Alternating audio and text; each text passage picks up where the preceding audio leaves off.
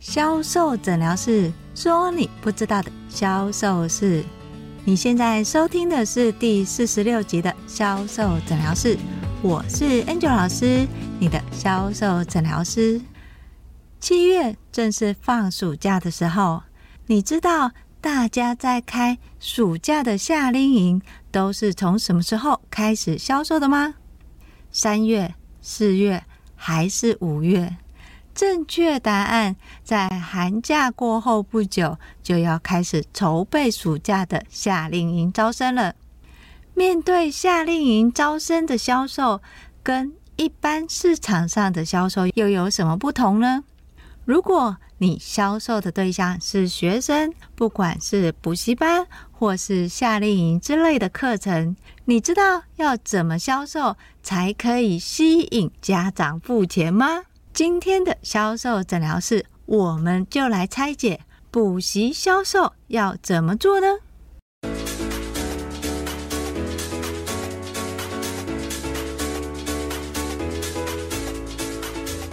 大家好，我是 Angel 老师。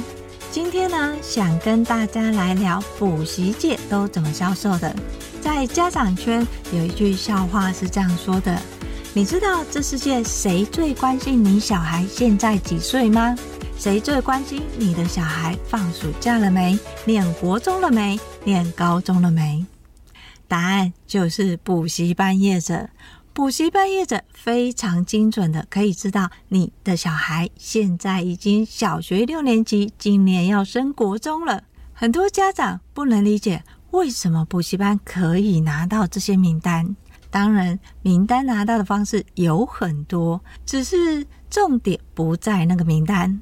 很多补习班业者会认为说，我只要有名单，我就等于有业绩。事实上，真的是这样子吗？我相信很多有接过补习班电话的，大部分都是排斥居多吧。通常什么时候会想要接受或是收集补习班的讯息呢？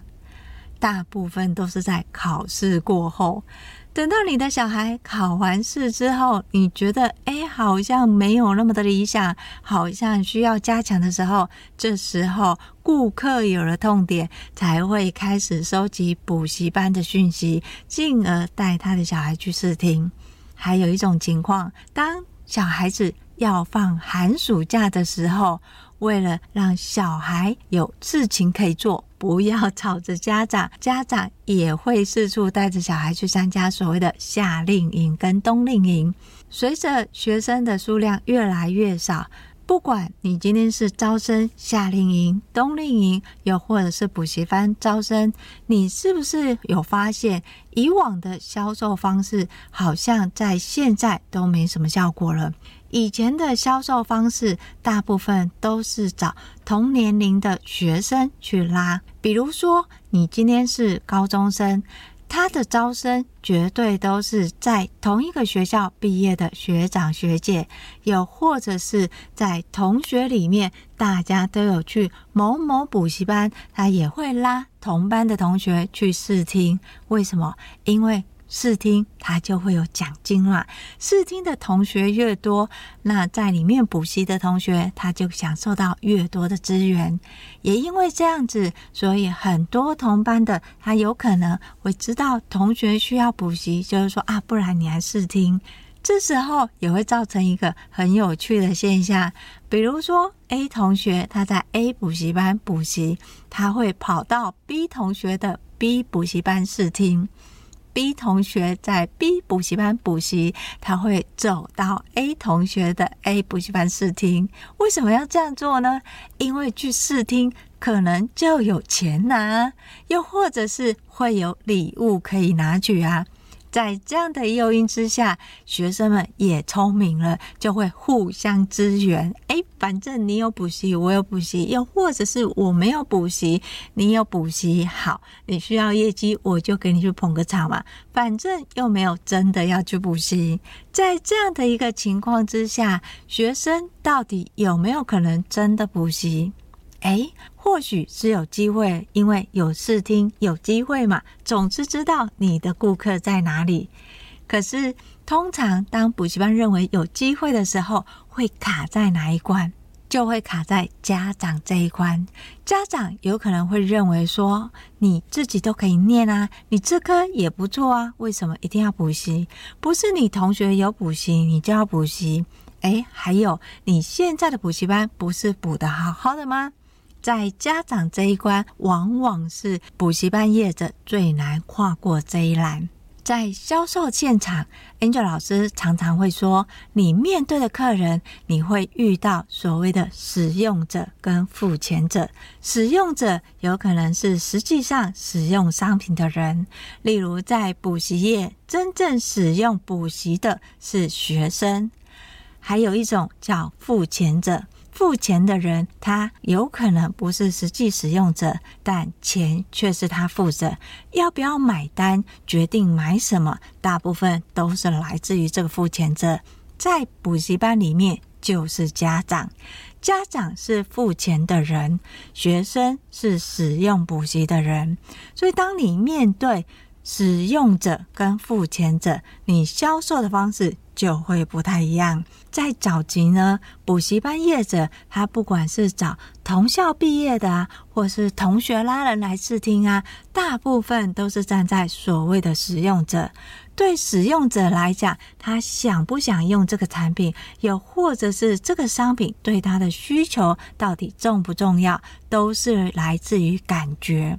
什么样的感觉呢？感觉同学都有来补习，感觉学长说这个老师教得很好，感觉这个补习对他好像是有帮助的。当使用者是用感觉的方式去看这个商品的时候，相对的，他就会从感觉去决定他要不要进入这个商品的使用。另外一个角度来看，还有一个叫做付钱者。付钱者呢，他其实呢是比较理智的，他会有预算的考量。我同样都是补习，同样都是补英文，为什么小孩想要去 A 补习班，而不是去另外一家补习班？当孩子说同学都在那边补的时候，诶，这家补习班它的费用又比较高的时候，同学为什么都去那样补？到底这家补习班的补习的效果是什么？对家长而言，他考虑的是两个，一个是预算。好，你要去这家补习班补，你要补什么科？那重要的是费用多少？好，花了这么多钱，你的效果是什么？在补习的时候，你觉得家长要看的效果是什么？成绩好。家长希望这个成绩是什么样的成绩？是一百分，还是九十分，还是八十分，还是六十分？老师，怎么可能？怎么会有家长会希望说分数越来越低？家长当然是希望科科都一百分啊！好。如果今天家长付钱的，他希望他的小孩来这个补习，每一科都可以达到一百，请问这个补习班可以做到吗？很难吧？因为基本上，如果这个孩子他可以念到一百分，他其实也不太需要补习了。他有可能补习是来陪同学一起的，为了要联系感情嘛，所以。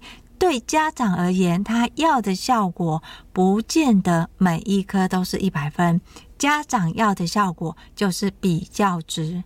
我的孩子在还没有来补习之前，他的成绩状态是什么？等到他补习之后，他的成绩又进步到多少？对家长来说，他要的。不是一百分，有可能只是及格就好哦。试想一下，家长什么时候会想要让他的孩子去补习呢？大部分都是考完试之后，考完试之后发现，哎，孩子怎么考得这么的不理想？怎么？及格六十分，可是考了二十几分，在这时候家长有了痛点，着急的时候，他就会想找补习班了。所以，一旦家长找补习班的目的，他期望的可以及格是最好，但只要学生补习的状况有比他原来还没有补习之前成绩有进步，其实这个效果家长就可以接受了。好。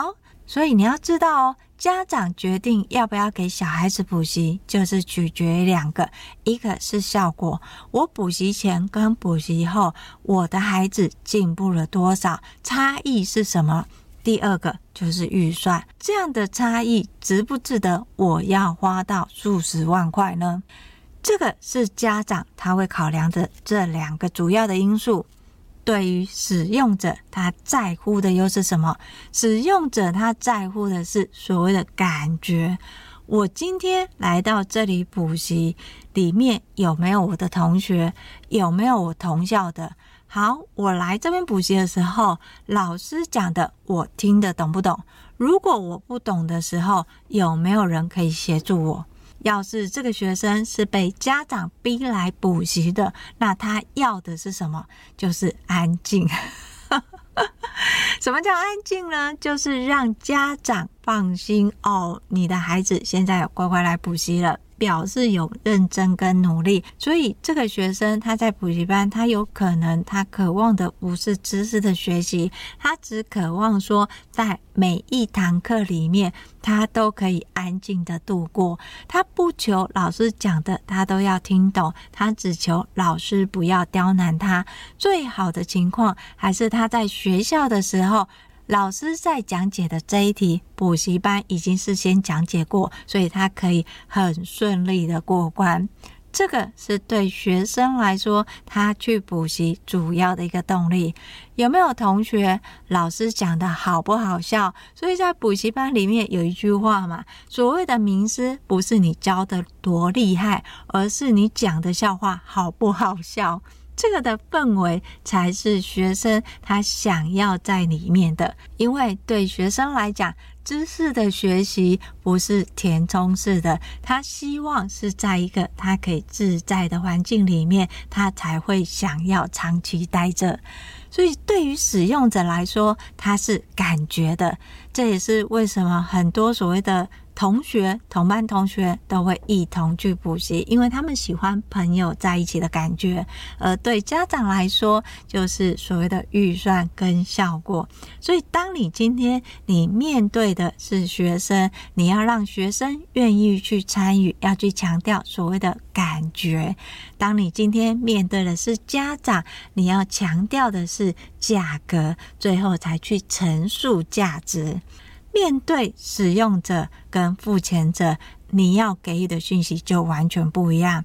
尤其最常见的就是夏令营跟冬令营的招生，很多夏令营它非常难招生的主要的原因是它不像补习班，它会有一个检核机制。我今天补完习之后，学校会考试嘛？从学校的考试，我可以去判断我这个钱花的值不值得。但夏令营有可能是连续的三天、四天或是五天，好像过了之后就没有了。家长看不到什么所谓的效果，不管你今天是强调所谓的双语学习呀，或是潜在学习呀，对家长而言，他想要看到的效果没有办法像学校考试出来有具体的分数。所以，你今天在针对夏令营招生的时候，你要聚焦在的就是画面的呈现。你要让你的家长知道为什么他的小孩要来参加这个夏令营，同样的夏令营为什么要选择你们家？这当中一定要跟客人的需求做一个连结。比如说，你以补习班来讲，客人的需求就是他的痛点，像是小孩考不好，所以他想要把小孩丢来补习班，看能不能成长进步一点。在夏令营里面的需求是什么？在夏令营的需求，我们讲的就是所谓的人格的成长。但人格的成长，它是不是很虚幻的？因为它不像考试一样，我考完试我就有一个数字可以比上比下嘛。所以，当你今天在讲所谓的人格成长的时候，你就要有一个具体的画面。这具体的画面呢，你可以呈现的像是你们历届在办夏令营的时候，实际上的步骤、章节跟流程。让你的家长知道说，我今天把小孩送过来，他第一天会做什么事情，而做这些事情当中，他又会遇到什么样的问题？当他遇到这些问题的时候，他又要怎么解决？当家长知道你们提供的教学流程方式跟互动的时候，家长他其实就可以大概知道实际上上课的情况是什么。但 Angel 老师有说过嘛，你要让你的家长有实际上的画面，这个画面呢，就是效果的呈现。可是效果很难呈现，对不对？它又不是考试马上就会出现，所以你的效果就要有。作品，这个作品呢，有可能是在这个夏令营当中，不管是三天也好，又五天也好，家长的小孩在这三天五天里面，他可以做出什么作品？这是一个。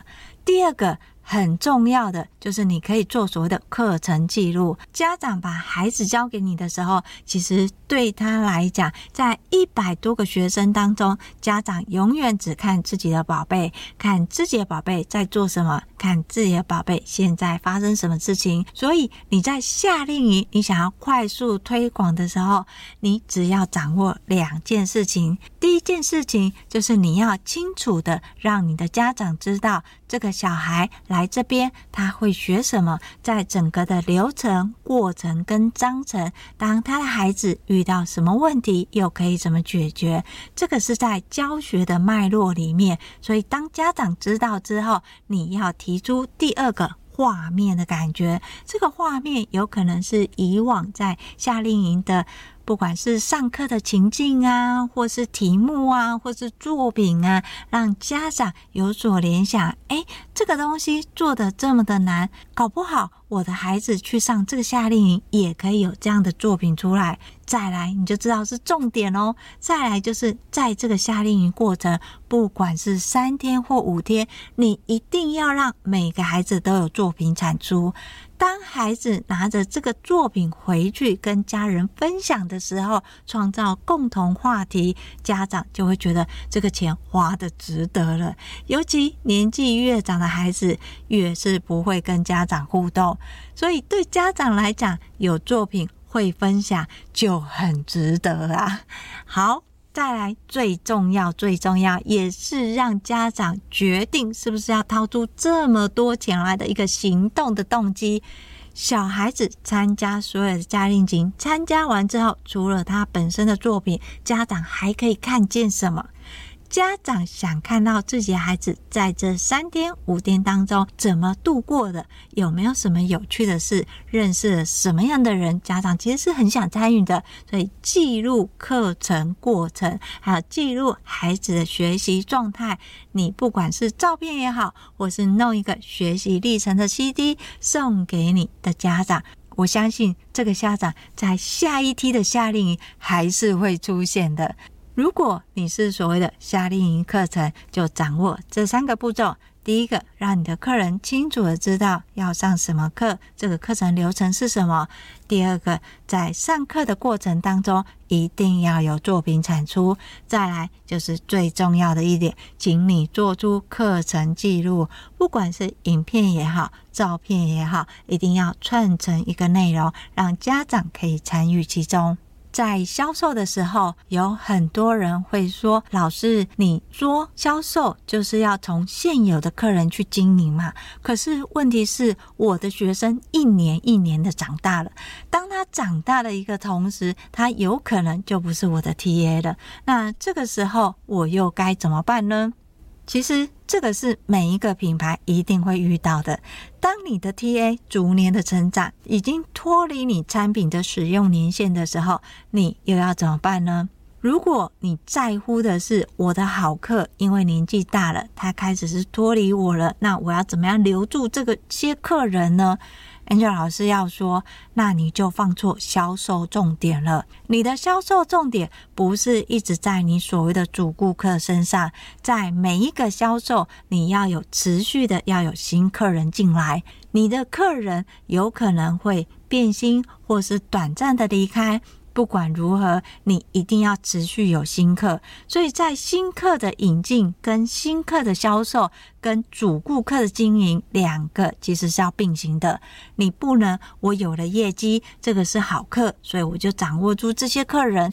但是等到这些客人他已经不是我的受众了，又或者是他变心了，你的业绩是不是就下滑？Angel 老师曾经培训过一个服饰业，他主要的 TA 大部分都是五十几岁的。当客人五十几岁跟的时候，他一直到六七十岁的时候，有一天这个客人再也没出现时，你知道客人发生什么事了吗？